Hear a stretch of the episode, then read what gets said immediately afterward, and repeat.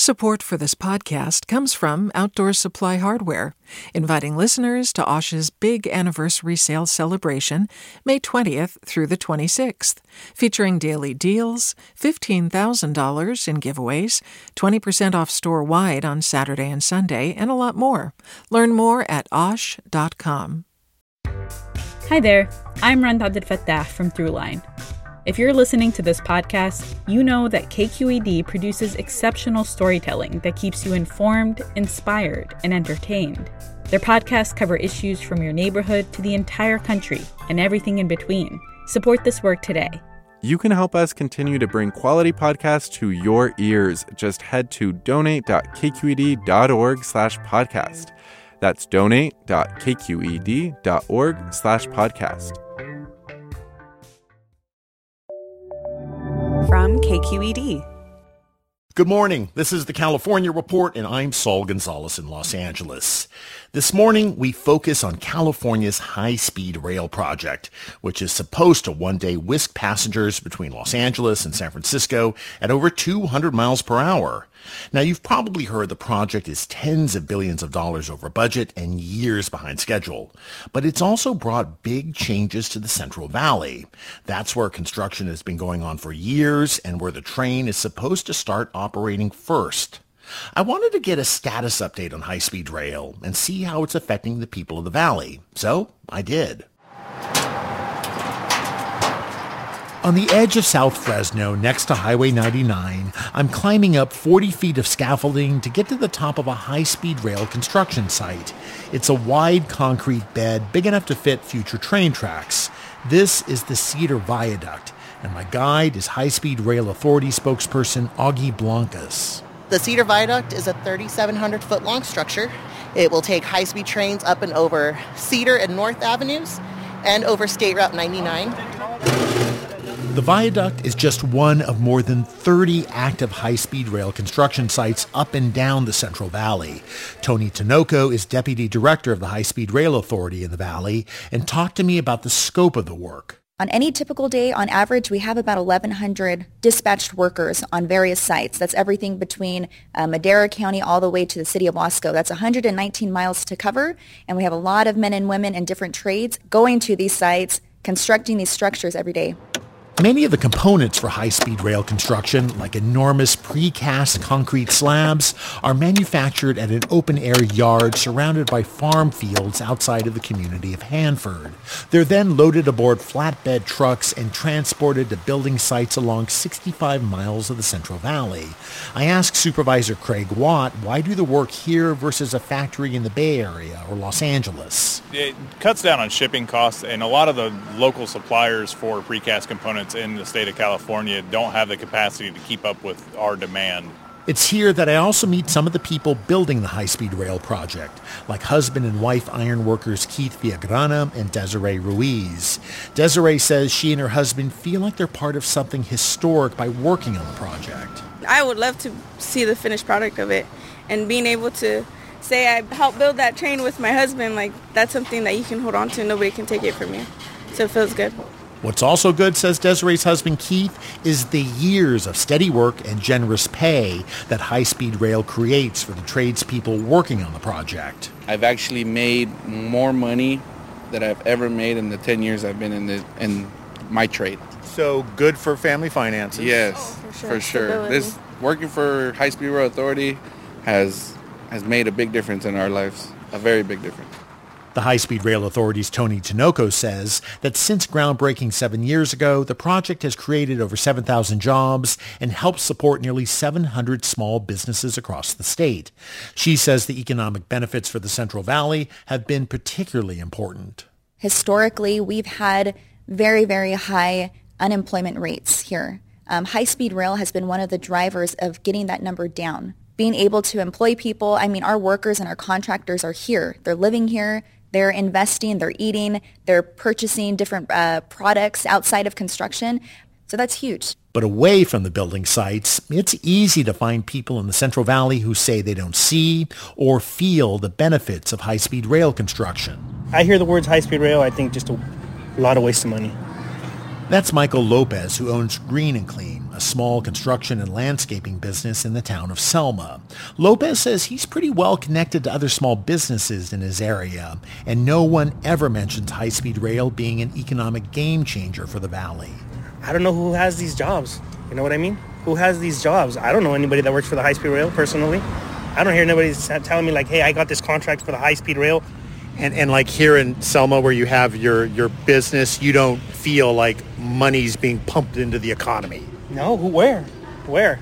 Where, where's the high-speed rail coming through here where, Sal- where Selma's getting any benefit from it? I don't see it. And like other Californians, Central Valley residents are also worried about high-speed rail's escalating costs, long delays, and the plan to initially offer train service only to cities within the valley. At a Panera restaurant in North Fresno, about a dozen regulars gather early in the mornings to talk about the hot button issues of the day, including the train project. How often does high-speed rail come up as a conversation? Oh, oh every other day. Don't get started on that. But I do, and Fresno resident Jerry Cartunian, like others around the table, is ready to talk. What do I think about the high-speed rail? It's a, it's a rail that goes nowhere. It's going from Bakersfield to Merced. Yes, it's supposed to go to LA all the way to San Francisco at what? $300 billion cost in the next 35 years? We'll all be dead and gone by the time that thing's up and running. But the High-Speed Rail Authority's Toni Tinoco defends the now $100 billion plus project. She says it still has the support of a majority of Californians, according to recent independent polling, and each day of construction brings the bullet train closer to a reality. You know, the fact of the matter is, is that high-speed rail is getting done. So those who have said, you know, they haven't seen any progress, they're not seeing any, um, you know, light at the end of the tunnel, the fact of the matter is, is that we're in construction. So it is not an easy project. Uh, you're never going to get all of the support that you hope that you can get. Um, but the fact is, is that California voted on a, a bond, voted on high-speed rail to get this started, and we're trying to deliver uh, what Californians voted for. The High Speed Rail Authority says it hopes to have the first segment of the line between Bakersfield and Merced ready for passenger service by 2030, but it also acknowledges further delays are possible. Until then, the most frequently heard locomotive sights and sounds in this part of California will be from the many slow-moving freight trains traveling through the valley. A federal trial over San Francisco's bid to hold drug manufacturers, suppliers, and pharmacies liable for opioid addiction and overdoses is set to start this morning. KQED's Alex Emslie reports. The trial is one of several around the country to test the public nuisance theory and whether companies in the opioid supply chain are liable for ballooning overdose deaths and other impacts of addiction. San Francisco alleges that Walgreens and several drug companies deceptively marketed opioids and ignored suspicious orders that piped pills into the black market. Chief City Attorney Sarah Eisenberg. This case is both a national case and also a San Francisco case. And so there will be evidence that ties the defendant's conduct to specifically the situation that we find ourselves in San Francisco. The companies argue they didn't create the opioid epidemic and shouldn't be held responsible for it. For the California Report, I'm Alex Emslie. The California Republican Party has wrapped up its annual state convention, which was held over the weekend in Anaheim. House Republican leader Kevin McCarthy at Bakersfield was the featured speaker. He used the opportunity to repeatedly praise former President Donald Trump and to criticize Democrats and the media. McCarthy's appearance at the convention came after the release of audio confirming that he had told congressional colleagues in early 2021 that he would urge Trump to resign in the wake of the Capitol Capitol Hill insurrection. Previously, McCarthy had maintained he did no such thing. Also at the convention, State Senator Brian Dahle, who represents 11 counties in the northeast corner of the state, got the Republican Party's endorsement for governor. Let's turn to COVID. During the first year of the pandemic, deaths of homeless people in Los Angeles County rose more than 50% from the previous year. According to a report from the County Department of Public Health, nearly 2,000 deaths were reported from April 1, 2020 to March 31, 2021. The report found that drug overdoses remained the leading cause of death among the homeless. In the pre-pandemic year, the Department of Public Health reported just over 400 overdose deaths among the homeless. And the year after the outbreak, that figure nearly doubled to 715. In a related issue, Los Angeles Mayor Eric Garcetti's proposed budget for the upcoming fiscal year calls for almost $1.2 billion in spending on fighting homelessness. But is there enough transparency in how that money is spent? From Los Angeles, KPCC's Unhoused Communities reporter Ethan Ward has more. LA City Controller Ron Galperin says there needs to be more transparency on tracking the money spent on homelessness to avoid waste or misuse. We have uh, been encouraging the departments and the city as a whole to do a much better job of tracking what spending is actually related to homelessness so that we can uh, create a dashboard that actually shows it. Galperin says centralized dashboards would allow Angelenos to monitor how their tax dollars are used by nonprofits or spent on affordable housing. The reality is is that we have to recognize the fact that the way that the money is being spent is not always working. There are some dashboards available, but they're scattered, making it harder to track the money. For the California Report, I'm Ethan Ward in Los Angeles. The state's Employment Development Department, or EDD, has started rolling out a promised expansion of language resources. That's to better serve the at least 7 million Californians who use a first language other than English. KQED's Mary Franklin Harvin has the details. Late last week, EDD announced the release of additional language resources. You can find them through a globe icon pictured on the blue banner at the top of EDD's homepage. From there, you can access forms translated in Armenian, Korean, Punjab, Russian, traditional and simplified Chinese, Spanish, Tagalog, and Vietnamese. Joanne Lee is special counsel with the Legal Aid Foundation of Los Angeles. She says this is a vast improvement from before.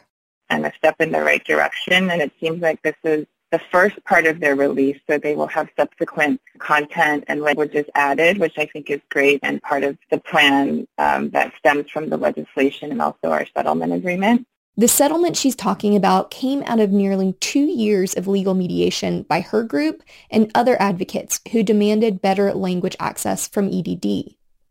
Another big area of focus in these efforts is beefing up translation support on EDD phone lines. Currently, the agency has dedicated phone lines for English, Spanish, Cantonese, Mandarin, and Vietnamese speakers. But to access translation support in languages besides these, EDD directs callers to the same line used for English and Spanish speakers. Daniela Urban is executive director of the Center for Workers' Rights in Sacramento. Except for Spanish, you have to get through several prompts in English before you're able to ask for an interpreter, which makes it difficult for those who don't speak English to even get to the point of, of the phone process where they can ask for interpretation. I called this number. Thank you for calling the Employment Development Department. There's about three minutes worth of prompts in English, besides one brief Spanish prompt. And even if the person calling could make out a little bit of English or Spanish, none of the prompts actually mention the additional language support. Around three and a half minutes in, there's an option to press zero for a representative. I tried going into a few different menus, and as a user, I couldn't figure out how to access the translation support even without a language barrier, outside of working my way back to the operator. An EDD spokesperson told me that the agency is continuing to work to make this process more seamless for non-English or Spanish speakers. And per the settlement with advocate groups, EDD is committed to adding dedicated phone lines for unemployment claims in Armenian, Korean, and Tagalog. Joanne Lee and Daniela Urban are grateful for the initial improvements EDD is implementing but say it's important to continue to monitor how the communities who need these services respond to the changes. For the California Report, I'm Mary Franklin Harvin. And that's this edition of the California Report for Monday, April 25th. We're a production of KQED Public Radio. I'm Saul Gonzalez, and wherever you are in California, thanks so much for listening and have a good day. Support for the California Report comes from the California Healthcare Foundation, working to build a more effective, compassionate, and just healthcare system. On the web at chcf.org slash health-equity. The James Irvine Foundation, accepting nominations now for the 2023 James Irvine Foundation Leadership Awards at irvineawards.org. And Eric and Wendy Schmidt, whose philanthropy harnesses the power of people and science to create innovative solutions for a healthy environment, just societies, and opportunities for human achievement. Do you love learning about the San Francisco Bay Area, its history, its people, its unique blend of cultures?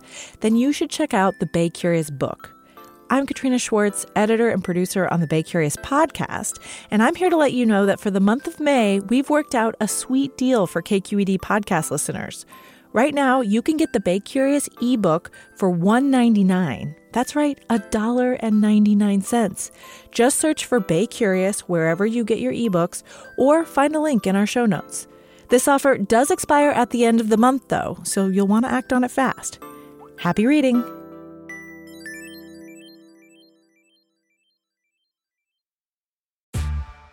Hey there, this is Brittany Luce from NPR's It's Been a Minute. KQED's podcasts like The Bay, Bay Curious, Mindshift, Right Nowish, and more all tell the stories of the Bay and beyond with reliable, human centered journalism.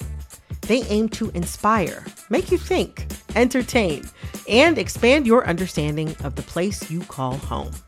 Here's how you can support podcasting at KQED. Showing your support is easy, and you can join Brittany in supporting KQED Podcast too at donate.kqed.org slash podcast. That's donate.kqed.org slash podcast. Hi, I'm Sasha Khokha, host of the California Report magazine. Every week, we bring you stories about what connects us in the giant, diverse Golden State. Because what happens in California changes the world. I love this place. We were once seen as like the place to be, California. The land of milk and honey. That's where you go to Sunshine State, but we just have challenges right now. KQED's California Report magazine. New episodes drop every Friday, wherever you get your podcasts.